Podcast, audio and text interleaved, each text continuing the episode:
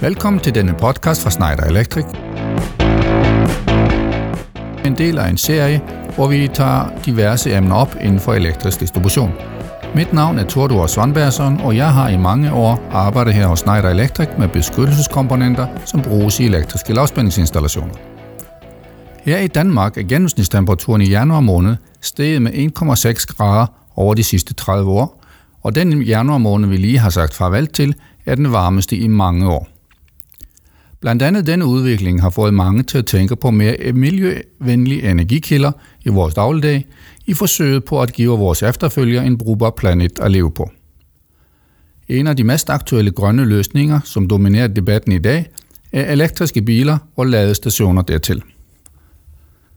Her hos Schneider Electric modtager vi i dag mange henvendelser vedrørende elektriske ladestationer – vi modtager for eksempel henvendelser fra private personer, som overvejer at anskaffe en elektrisk bil til privatforbruget, og mangler i den forbindelse en viden om, hvordan de kan sikre en korrekt installation af disse elektriske ladestationer. Vi modtager også henvendelser fra større boligforeninger og firmaer, som overvejer at tilbyde en mulighed for opladning af elektriske biler på deres parkeringsanlæg. En af de hyppigste opgaver, vi har her, er, hvordan vi kan hjælpe med at øge antallet af ladestationer på parkeringspladsen – uden en stor og omkostningsfuld ombygning af den eksisterende elektriske installation, som i mange tilfælde ikke kan tåle ret meget større belastning. For at drøfte optimal og korrekt opbygning samt installation af disse ladestationer, har jeg inviteret to af mine kolleger i studiet. Peter Jæbel, som er ansvarlig for diverse standarder her hos os, og Lars Skovly, som er en af vores produkt- og applikationsingeniører og har arbejdet meget med disse ladestationer. Peter, jeg kunne godt tænke mig her i starten at vide, om det står noget om disse elektriske ladestationer i den nye installationsbekendtgørelse. Ja, det gør der, og reglerne for forsyning af elektriske køretøjer står i installationsbekendtgørelsen DS HD 363. De står i del 7, 722. Der står blandt andet, for enhver ladestation skal der monteres en automatsikring eller en smeltesikring til overbelastning og kortslutningsbeskyttelse, samt en RCD, altså en fejlstomsopryder. Det kan godt være en god idé også at installere en SPD, og i nogle tilfælde er det et krav. En SPD er en transientbeskyttelse, som beskytter for eksempel mod lynnedslag. RCD'en kan være en type B, hvis der ikke er indbygget DC-beskyttelse i ladestationen. Hvis ladestationen har indbygget DC-beskyttelse, kan RCD'en være en type A. Er det noget om det, at der kommer nogle nye regler vedrørende etablering af ladestationer i forbindelse med parkeringspladser? Ja, det ser ud som om, der kommer en bekendtgørelse her den 10. marts i år. Den omhandler parkeringspladser ved bestående byggeri, større ombygninger og nye bygninger. Altså, det er mange øh, bygninger, det drejer sig om. Beboelsesbygninger, kontorbygninger, hospitaler, virksomheder og uddannelsesinstitutioner. Bestående erhvervsbygninger med mere end 20 parkeringspladser skal etablere mindst en ladestation senest den 1. januar 2025. Små og mellemstore virksomheder er undtaget fra den regel beboelsesbygninger med 10 parkeringspladser eller mere, der gennemgår en større ombygning, skal forberede alle ombyggede parkeringspladser til ladestationer. Erhvervsbygninger med mere end 10 parkeringspladser, der gennemgår en større ombygning, skal etablere mindst en ladestation og forberede mindst hver femte parkeringsplads til ladestationer. Og endelig, nye beboelsesbygninger med 10 parkeringspladser eller mere skal forberede alle parkeringspladser til ladestationer. Nye erhvervsbygninger der er det med, hvis de har mere end 10 parkeringspladser, skal de etablere mindst en ladestation og forberede mindst hver femte parkeringsplads til ladestationer. Peter, kan du ikke forklare lidt, øh, hvad det indebærer, det der forbereder parkeringspladser til ladestationer? Personligt øh, synes jeg, det lyder det er lidt løst formuleret. Ja, men øh, i kort træk betyder det bare, at der skal etableres trækrør eller føringsvej. Lars, øh, hvad siger du til denne formulering? Er det noget yderligere, man skal overveje? Jeg synes, man øh, bør overveje for eksempel at, at lægge noget ekstra kapacitet ind i sin stikledning. Altså hvis man har et nyt byggeri, øh, så koster det ikke ret meget at forberede installationen.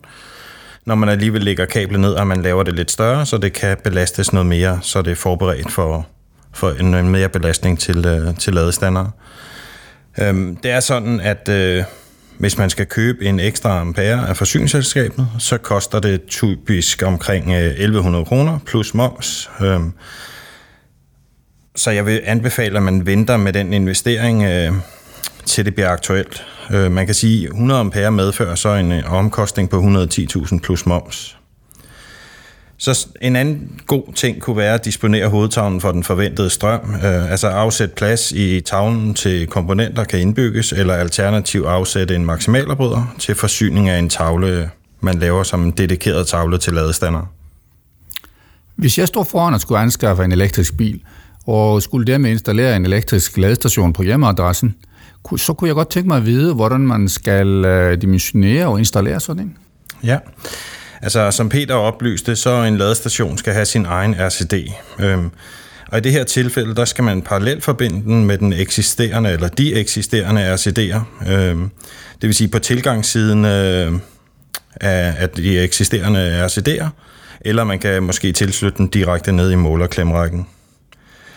Hvis man anvender en ladestander uden DC-beskyttelse, så skal man huske, at man skal benytte et type B RCD foran øh, ladestationen hvis man anvender en ladestation med DC-beskyttelse, så, skal man, så, eller så kan man nøjes med at etablere en type A RCD foran ladestationen. Og forklaringen er, at øh, når man har en ladestander med DC-beskyttelse, så kobler den ladestanderen ud, hvis den øh, registrerer 6 mA glat DC. Og det gør den simpelthen, fordi dit type A-relæ vil blive mættet, det vil sige, at det er ikke virksomt, hvis der reelt skete en fejl. Øhm, når man snakker boliger, så vil man nok typisk vælge en 11 kW øh, ladestation, altså der kan levere 16 ampere. Og der tænker man lidt på stikledningssikring. En typisk bolig har du 25 ampere ind til bygningen, så for ikke at overbelaste din stikledningssikring, så vil man vælge den i 11 kW. Man har så mulighed for at lave en udskudt start eller en strømbegrænsning. Øhm, en udskudt start kunne eksempelvis være i forbindelse med, at øh, vores tariffer på, på visse tidspunkter af døgnet, der er det billigere at lade bilen op. Øhm, så kan man øh, aktivere, at den lader i de tidsrum. Det kunne også være strømbegrænsning, hvor man øh, i en periode strømbegrænser. Det kunne være imellem kl. 16 og kl. 20, hvor man eksempelvis bruger meget strøm i huset. Det er i forbindelse med madlavning osv. Noget andet, man også skal tænke over, det er, hvad er et, øh, ens kørselsbehov hvad er det? Øhm, hvis man for eksempel tager sådan en Nissan Leaf, øh, der har et øh, 40 kWh batteri, som officielt øh, svarer til ca. 378 km, øhm, med en trefase ladestation på 11 kW, vil det cirka tage 6 timer at lade den fra 0 til 100% Og i det her tilfælde, øh, der er det inverteren, der ligger i bilen, der vil være en begrænsning. Øh, den er på 6,6 kW. Så det, i det her tilfælde vil det ikke være ladestationen, der er den begrænsende faktor, men det vil være inverteren, der ligger i bilen. Det var så lidt om de private installationer. Hvis vi nu kigger på de større installationer, f.eks. boligforeninger og erhvervsbyggerier, hvor vi taler om flere stationer, øh, så går jeg ud fra, at vi støder på nogle andre udfordringer her. Jamen, øh, Tordo, det er du helt ret i. Øh, altså, de vigtigste udfordringer er nok, at vi har noget, der hedder en efterspørgselsfaktor. Hvis man kigger i installationsbekendtgørelsen øh, 722.311, der står noget omkring største efterspørgsel og samtidighed.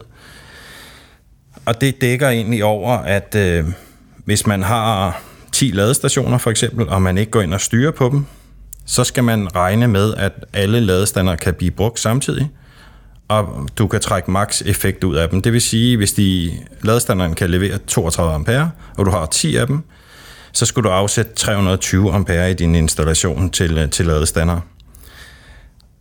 Og det kan være meget bekosteligt øh, med hensyn til investeringsbidrag til forsyningsselskab, så derfor er løsningen, at man går ind og styrer belastningen. øh, så man ikke rører i en situation i, at øh, man overbelaster installationen, og så samtidig det med, at øh, man skal ud og investere hos forsyningsselskabet.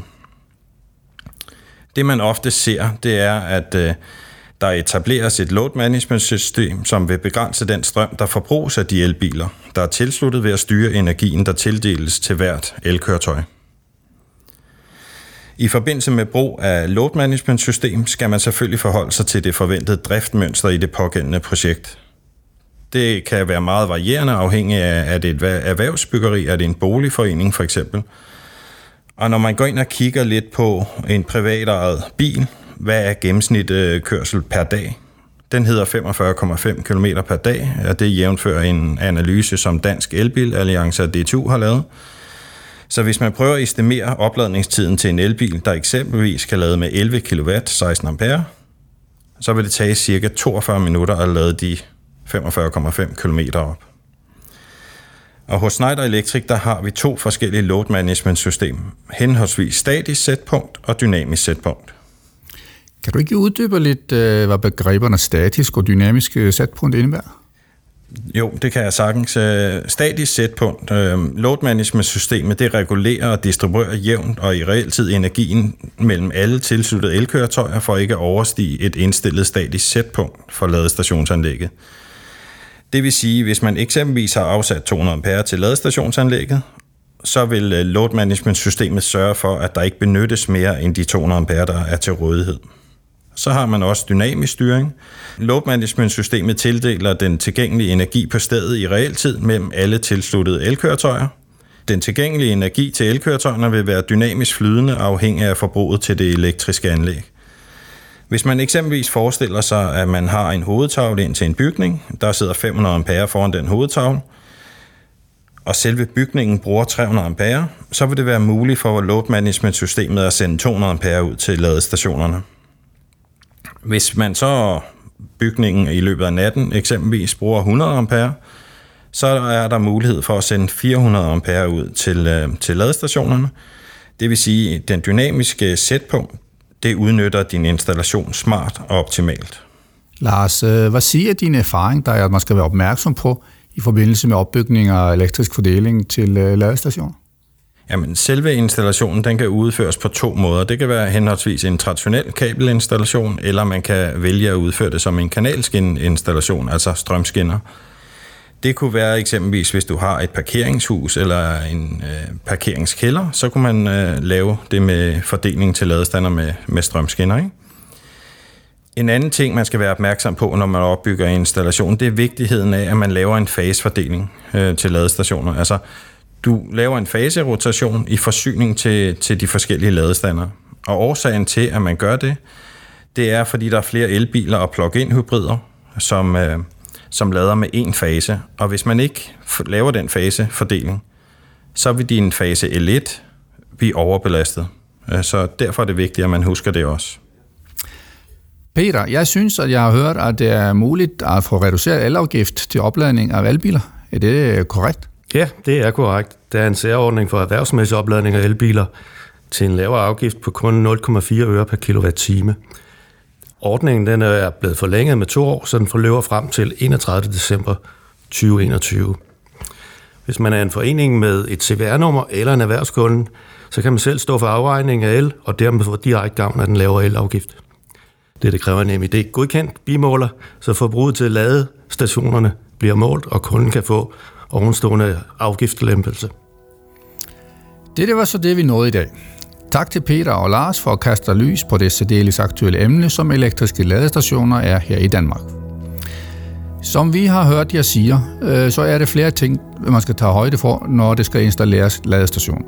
Så det er vigtigt at tænke sig godt om, øh, inden man går i gang. For eksempel øh, koster det 1100 kroner plus moms at installere en ekstra ampere, så er det væsentligt, hvordan øh, man styrer forbruget og udnytter tidsperioder, hvor belastningen er lav og energien er billig. På listen over de emner, vi kunne tænke os at drøfte i den kommende podcast, finder vi blandt andet anvendelse af SPD'er, øh, som står for Search Protection Devices, hvor den danske betegnelse er overspændings- eller transientbeskyttelse. Vi vil også kigge lidt på afskaffelsen af den såkaldte 75%-regel angående fremføring af parallelle kabler. Til sidst kan jeg som altid oplyse, at hvis du ønsker at kommentere vores podcast, ønsker yderligere informationer om de behandlede emner, eller har et forslag til et spændende emne, vi kunne tage op, så er det muligt at skrive til podcast.dk e Tak for du lyttede, og pas godt på dig selv.